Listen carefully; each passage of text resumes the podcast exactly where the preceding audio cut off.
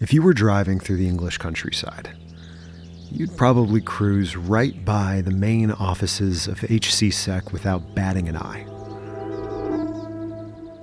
It's this big red brick building off the highway on the outskirts of a town called Banbury, nestled in a seen one, seen them all kind of office park. But if you were to pop into town, sit down at a pub somewhere, and you were to find one of the 40 or so people who work there, and you were to get them talking, maybe a little loose lipped, about what it is they do at HCSEC. Well, the first thing you'd probably notice is they do not call it that. Everyone who knows just calls that building the cell. In 2005, British Telecom was doing a $10 billion upgrade to the telecommunications infrastructure in the country, and they made this pretty significant buy from a then little known Chinese telecommunications company called Huawei. One piece of equipment Huawei was responsible for is called a core switch. Essentially, it's a directory for information within the cell network. Over the years that followed, British Telecom started noticing a disproportionate amount of what one employee called chatter coming from these Huawei core switches. They were sending something, some data, somewhere. And without digging deep into the code of that hardware, they couldn't figure out what. See, at the time, there was technically no law saying that British Telecom had to tell the British government that they were buying equipment from a company that could have potential ties to a foreign government. But when the authorities found out what these boxes were doing and who they had bought them from, and that they were already installed and in use all over the country, well, the government decided that, well, if the only way to know what this equipment we've already bought and installed is doing is to peel it apart, that's what we're going to do. The Cell, the nickname of the Huawei Cybersecurity Evaluation Center, was the operation tasked with hunting for backdoors and security vulnerabilities inside of Huawei equipment. And the Cell was funded by Huawei. Their logic was since this is a problem caused by this company, we're going to make them pay for the solution. a cybersecurity task force funded by the organization they were tasked with investigating. And over the years that followed, as scrutiny into Huawei spread around the world, some pretty obvious questions began to emerge as to whether this arrangement was basically just Huawei policing themselves. With customers in Europe, the Americas, Africa, and of course China, Huawei claims to connect a third of the world's population. They are a global superpower knit into the fabric of modern communications in the digital age all over the world. And they're also a really easy case study into this much larger question of what it means to get our technology from a company with allegedly very deep ties to a government with a robust technological surveillance network. I don't know if that pub in Banbury is open right now. And if it is, if there's anyone sitting at the bar. But if it is, and if there is, and they're one of the 40 or so people who work at the cell, they're almost certainly talking about one thing. The fact that just this week, the United Kingdom placed a blanket ban on 5G infrastructure from Huawei across the country. And the stuff that's already installed is going to be purged by 2027. We wanted to understand a little bit more about this company that's become an emblem for this much bigger question. So, this is our brief history of Huawei and their quest to connect that last two thirds of the world. Here on Hacked.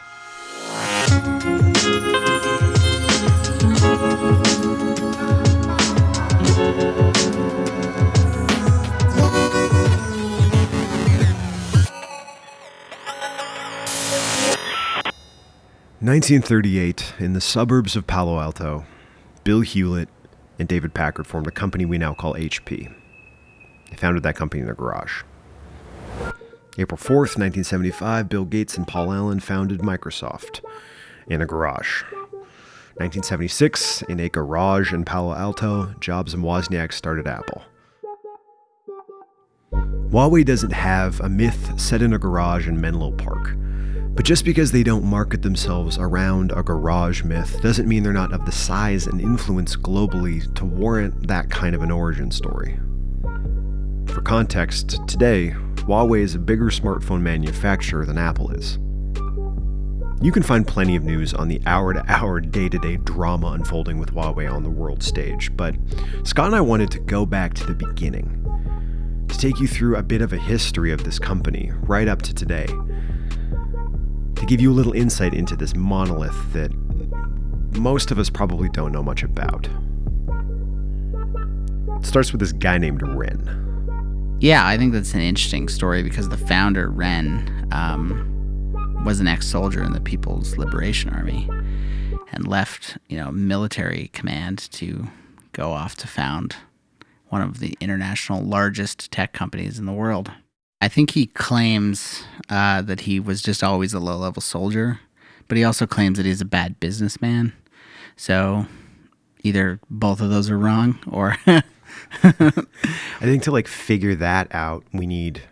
And maybe this is just me projecting, but uh, let's say like a guy who sounds conspicuously like Jony Ive explaining uh, the corporate history of Huawei and specifically of its founder Ren. Do we do we have have that kicking around anywhere? And extra points if it's set to like really, really emotional stock music. Most people think that Huawei has come from nowhere, when in actual fact, it's taken 30 years to get to where they're going. Yeah, exactly. That's that's exactly what I was talking about. Mr. Ren, the founder, lived through a very difficult time in China's history, which included famine, the Cultural Revolution. He'd had a pretty hard life. Yeah, so Huawei, uh, I think, was founded in 1987, and uh, I think they started manufacturing uh, PBX systems, which is kind of like an old school. Well, I guess it's still used today, so it's not that old school, but a phone switchboards, like a way for corporate companies to have uh, switching between, you know, when you dial in, you hit extension 301, it's a PBX system that jumps you to that phone you know, and then in 1909 they started doing, uh, or they claimed to have started doing their own kind of independent research and commercialization, developing their own IP around the PBX systems. You know, getting into R&D in like 92, um, looking at ways to expand telecommunication infrastructure across China. Then they start getting, you know, pretty substantial and pretty big. They start, you know, I don't think anybody cares about revenue milestones. So this is from audio of an interview with like Ren himself. He's a pretty normal looking, wealthy 75 year old guy. And he's telling this. It's like really interesting. He's not telling a garage origin story, but he is telling kind of this uniquely Chinese tech company myth. He's telling the story of his childhood before the Cultural Revolution, how he was lucky because his family could afford salt. But it's interesting to hear him talk about his transition later in life out of the army and into what was becoming kind of the modern Chinese economy. He says, After leaving the army, we are no longer tied to it. Retired soldiers had quite a hard time adapting to the market economy. We'd gotten so used to the planned economy. He later says, I had no experience when I started Huawei at 44. 97, I think they got big into GSM, which was kind of a pre 3G uh, cellco or telco cell phone infrastructure. I think they started expanding that across China. So I know in the late 90s, um, Europe and, and Asia specifically started to ramp up their cellular infrastructure even faster than we did in the Western world and it was probably big for them as they started blowing up and expanding it across Asia. That was pretty early. Well, the uh, like I remember I was in Asia in the early 2000s, and cell phone infrastructure was crazy. I'm talking about like you know middle of nowhere in Myanmar, and there's you know perfect cell reception, the middle of a river, and they just didn't have the physical infrastructure installed like we did here, so they just went straight to straight to, to wireless. Huawei basically started very, very small. This is Professor David De Cremer from the National University of Singapore Business School. And David is talking about this kind of bigger narrative in the rise of Huawei, its connection to what he calls the opening up of the Chinese economy. And warning, the stock music, she continues to be very emotional. 1987, Shenzhen, in an apartment, and Shenzhen was labeled what we would call today special economic zone. It's only in 1988 that formally private companies were allowed in China. But there was no real good ideas yet about what it takes to be a company. It's impossible to untangle Huawei from both like the literal and sort of abstract idea of what China calls special economic zones. Special economic zones are basically designated areas in China where the formerly purely communist, centrally planned country could experiment with like like a little hit of capitalism on the side. It's companies that are typically born in these areas that went on to be exported to the rest of the world. And it was in 2000 where I think they really started to push out of their own national borders and they uh, established a research center in Stockholm in Sweden. And uh, they also capped over 100 million US in international sales. So I think that was kind of their big push into the international markets. And it's kind of like in the mid 2000s when they started like heaving into the states. Yeah, because in 2001 they uh, established four R&D centers in, in the United States, so furthering pushing their growth outside of China. 2005 they followed that up with uh, all international orders exceeding their domestic sales. So essentially, everything outside of China was more than their Chinese sales. So it was about 2005 when they went from being a predominantly Chinese company to a predominantly international company which is where our timeline kind of connects back up with our opening story. As Huawei's footprint in the UK and the US just continues to expand throughout the 2000s. In 2005, British Telecoms then selected them to be like a preferred vendor and supplier for uh, British Telecom, which is a big deal. And in 2007, the rest of Europe followed. So essentially, every cell infrastructure and telco infrastructure in Europe had Huawei equipment in it. Hmm and it's probably still there in most cases. Bringing us in a cool 12 minutes or so back to the 2010s, where our opening story about the United Kingdom, HCSEC, and the Cell picks back up. Where the modern tale of Huawei, of this company embroiled in this much larger fight about China's role in the international economy, where that really begins in earnest. Yeah, so the 2010s, I think, you know, a big interesting milestone there is the establishment of the Cyber Security Center in the UK, also known as the Cell. Such a good name. Such a good name. You let spies name stuff, and they're going to name it in a spy e way. Yeah, I don't, I don't hate it. No, I like it. I'm here for it. I dig a little cloak and dagger. Yeah, sure. That really, I think, sets the tone for sentiment towards major telcos being like, and national infrastructure security commissions and councils and stuff being like, Huh. You installed what? Where? Doing what? What company with strong ties to what country's government is in charge of what of ours? I think that becomes a real strong question, especially because, you know, telecommunications, obviously, we become more dependent on it in the last 20 years than we ever have, especially with things like smartphones. But like I think telecommunications and communications between people has always been seen as a critical infrastructure piece. And like, you know, disaster preparedness, war preparedness, economy, everything requires communication. So to hand the keys to that over to a party that you might not trust. I'm not saying you should or shouldn't, but might not. Um, maybe not the best idea. And that's when things just like completely take off. You know, I think that's kind of, you know, you start to see the hockey stick go up. You know, in 2012, the U.S. Congressional Panel has a official warning about the company and also ZTE uh, them posing a national security risk. Like that's a big deal. Kind of didn't really hear much dialogue and discussion about it. The CIA comes out in 2013 and openly states that Huawei is spying on behalf of the Chinese government now that they've rolled out to most major infrastructure, telco infrastructures across the world, that's a pretty big claim, especially when they have so much, you know, footprint. Since the very first 1G systems in the early 80s, there's been a new generation of wireless mobile telecom tech coming out every decade or so. Was 2G in the 90s, 3G in the aughts, 4G in the 2010s, you know, the decade when, as Scott just explained, Huawei was really starting to be scrutinized in the West. So it's right as that I like the, the hockey stick metaphor of Scott's. Right as that hockey stick of attention is really starting to angle up in 2018, when the battleground in which modern trade tiffs with Huawei are being fought emerged. Talking about 5G. Yeah, at the same time in 2018, that's kind of when, you know, we're living in 4G world, and we start talking about 5G world. And we start talking about broadband cable speeds in our phones. Start looking at all this good stuff, and Huawei's got the key for it. And then all of a sudden, you've got a bunch of national security councils being like, uh, maybe not.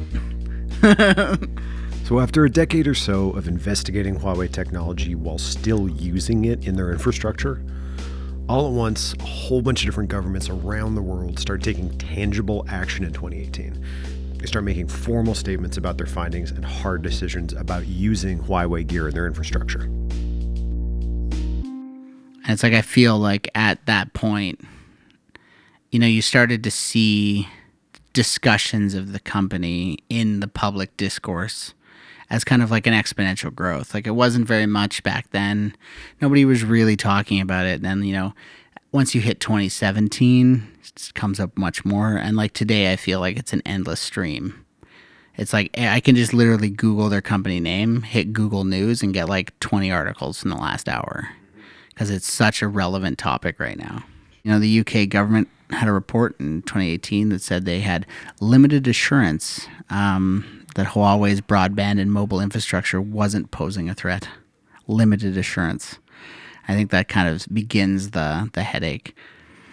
Uh, August 2018, Australia comes out and says Huawei and ZTE will both be excluded. I always forget about ZTE, but they were a large player in this too. Uh, Huawei and ZTE were excluded uh, in the 5G rollout in Australia, wouldn't be included, so that was 2018. I know they've officially come out, and that's a hard line of the quote unquote Five Eyes now, or most of them except for Canada. While Canada hasn't passed any kind of official legislation against Huawei tech, the next big kind of milestone in the story does involve Scott in my homeland. And we show up on the scene in a very, very dramatic way. It is the arrest that sent shockwaves around the world and through markets as Mounties arrested Meng Wanzhou, the chief financial officer of Huawei, the Chinese tech giant. And then I think the big, like, especially for us here in Canada and the States, wherever you're listening to this, is one of the major news stories of 2018 around this is Canada, on the request of the Department of Justice in the United States, arrests the CFO and daughter of Huawei's founder at the Vancouver airport. Meng is often called the queen of China's tech industry, but the RCMP arrested her as she tried to change planes in Vancouver earlier this month. Pretty controversial. We executed it, arrested her. Uh, she's still here in Canada. She hasn't been deported to the States, I don't believe um, even though she's still essentially being held on house arrest. Meng is now facing extradition to the U.S. China has denounced the arrest as a serious human rights violation. So, why did Canada make the arrest, and will China retaliate?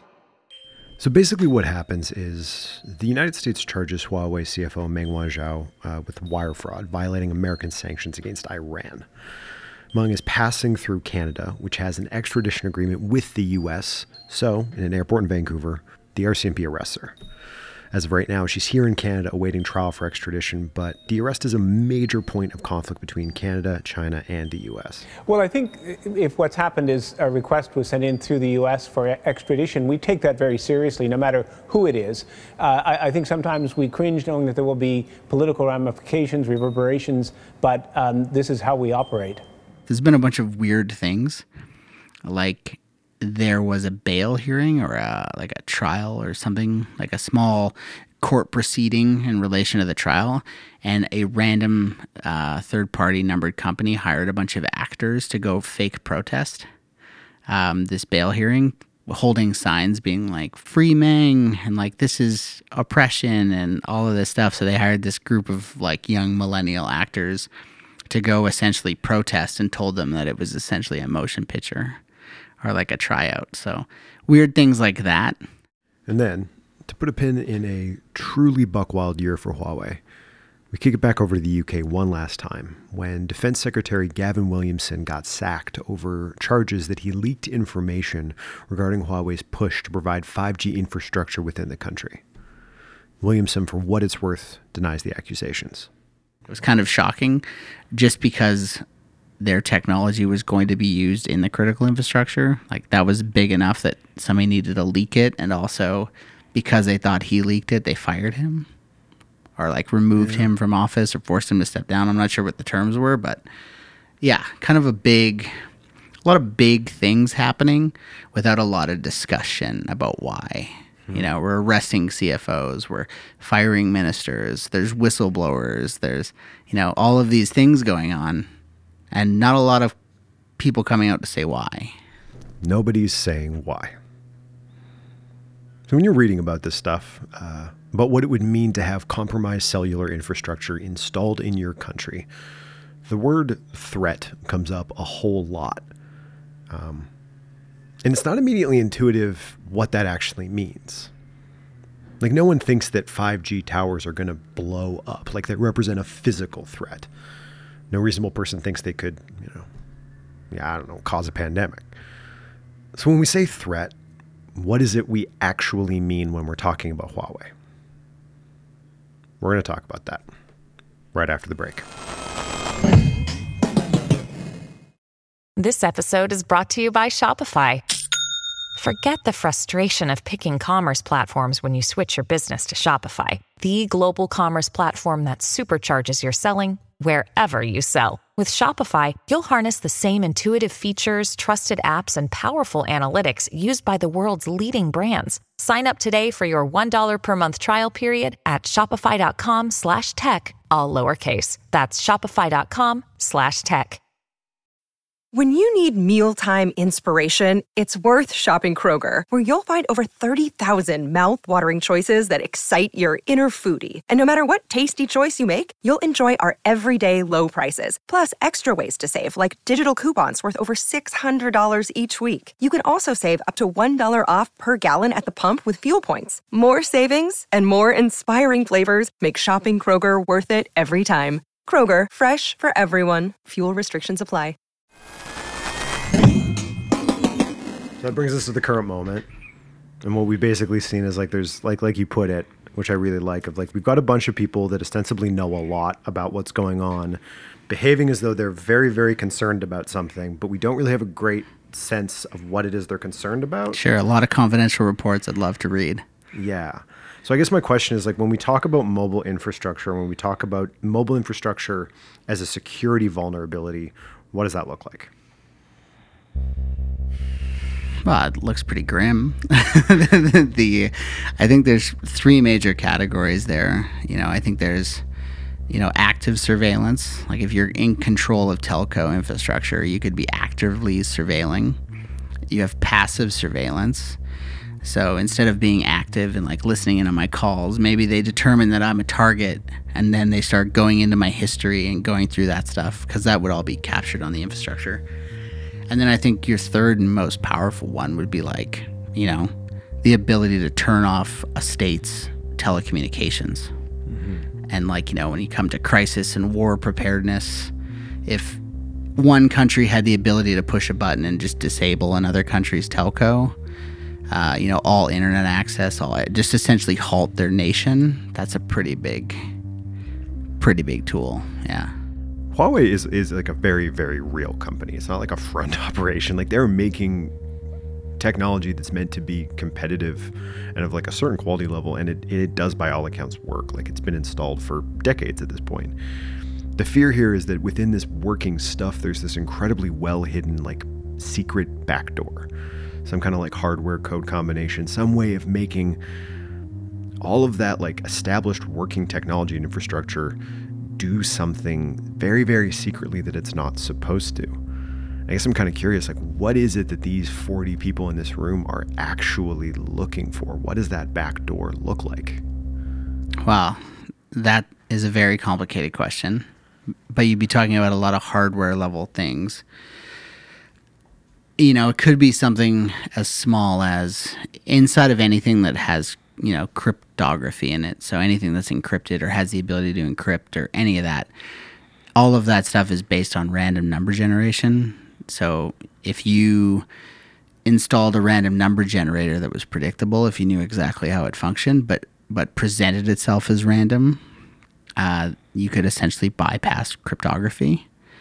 So, you know, things like there would be a number of ways you could do it. You know, you know, we go to hardware vulnerabilities. Like there could be code inside of some of those boxes that doesn't even present. Like I'm sure the the 40 people paid to rip apart infrastructure are pretty good at looking for for all of the variations of it, but I don't know, it's just it is what it is. Again, no offense to the 40 people sitting in a room tearing stuff apart, but like something like a 5G rollout, they would have had to start tearing that stuff apart 5 years ago or 3 years ago. Like they your country would be behind the curve if you expected everything to go through security, you know, protocols before it got installed. Mm-hmm. So it's like, uh, yeah, it's an int- it creates an interesting predicament. And I guess it's kind of worth like a little bit thinking about what that predicament looks like depending on where you are in the world. Because if you live in a place where like your country is in a trade war with China, where your government started this dedicated branch to investigating Huawei equipment, like you are in a very different position using this technology than any number of dozens of other countries that are buying and installing Huawei tech. Like because you live in a place that has the resources to hold this company accountable, you know? And correct me if I'm wrong, but the UK is the only country that I've ever heard of that has a cybersecurity center that literally just rips apart Huawei gear and goes through it. So that means the, you know, X 100 million people that are UK residents might be relatively safe to obvious vulnerabilities. But how many other countries out there are just wholesale Huawei infrastructure? Because mm-hmm. I'm sure if you're Sudan, Huawei can show up and install your entire telco infrastructure. They probably have every single piece of the pie and can probably outbid most companies. And they show up and set it all up. And there's no field of hyper technical, well trained cybersecurity people ripping through the pieces of hardware, going through every line of machine code to make sure that it's acting in a responsible way. So much of that like skepticism and caution around Huawei is like rooted in like a really explicit skepticism around the CCP, around the Chinese state. And um, I guess kind of like what they could theoretically do if they had a backdoor into all of this mobile traffic all around the world. But I think that anyone who's listening to this conversation um, knows that like the the governments that are making these criticisms also practice a lot of that stuff. We we talked about the Five Eyes countries. That's literally a euphemism born out of global surveillance. Um, I want to talk about the difference. Like, is it that the Chinese state isn't an ally in the same way geopolitically? Like, what accounts for that difference in the way we think about these things? Like, truthfully, I think all governments have not all, most governments probably have a tendency to use technology to surveil people. Except for this was one where it went from being maybe a democratic country to being a non democratic country. Um, as well as, you know, China was going through huge booms of growth. You know, they started to become a real superpower like in the early 2000s like now we just accept them as a superpower but i think that that's probably a pretty recent in the last 20 30 years. So like this is uh, as they were growing in global authority they were also growing in influence in critical infrastructure. I think one last thing that we got to talk about if we're talking about all this just to sort of end on is the idea that by modern standards of state sponsored cyber crime and cyber espionage, this feels kind of really old fashioned. Like when I think about the nature and volume of data that's getting piped through mobile infrastructure, 5G towers, and you compare it to the sort of targeted data you'd get off a social media platform like Facebook and Google. If I am China and I'm looking for companies that could give me like a leg up in some future PSYOPs type situation, I'm going to be trying to build the next Instagram, not the next Cisco, you know? Yeah, well, we're just talking about TikTok. So yeah, we're just talking about TikTok. But it's like if you had a full, if you had a full team of like behavior hackers, they could the amount of data that you would be pulling out about psychographics and people, sure, based on TikTok behavior, sure, because they're consuming so much content, sure. you would know you you would be able to make a beautiful map of what you would need to do to resonate with specific demos and mm-hmm. specific psychographics. Like mm-hmm. So if you're if you're hell bent on fucking with the world and especially fucking with specific parts of the world, like, you know, conservative leaning white males of America, like mm-hmm. knowing exactly what resonates with those people would be very valuable. Sure. And TikTok will tell you exactly what resonates with those people. Sure. So it's like even if it's not tracking their location or giving you access to their email or any of that stuff, just psychographically being able to successfully model such a large data set would give you so much fucking power. How many times in that did we mispronounce the word Huawei? Find us on Twitter at Hacked Podcast. Let us know. Maybe you counted. Maybe you had a little clicker. Maybe you were keeping track. You can find us on Twitter. And if you love the show, you can find us on Patreon, patreon.com slash hacked podcast. Um, thanks again for listening. Catch you on the next one.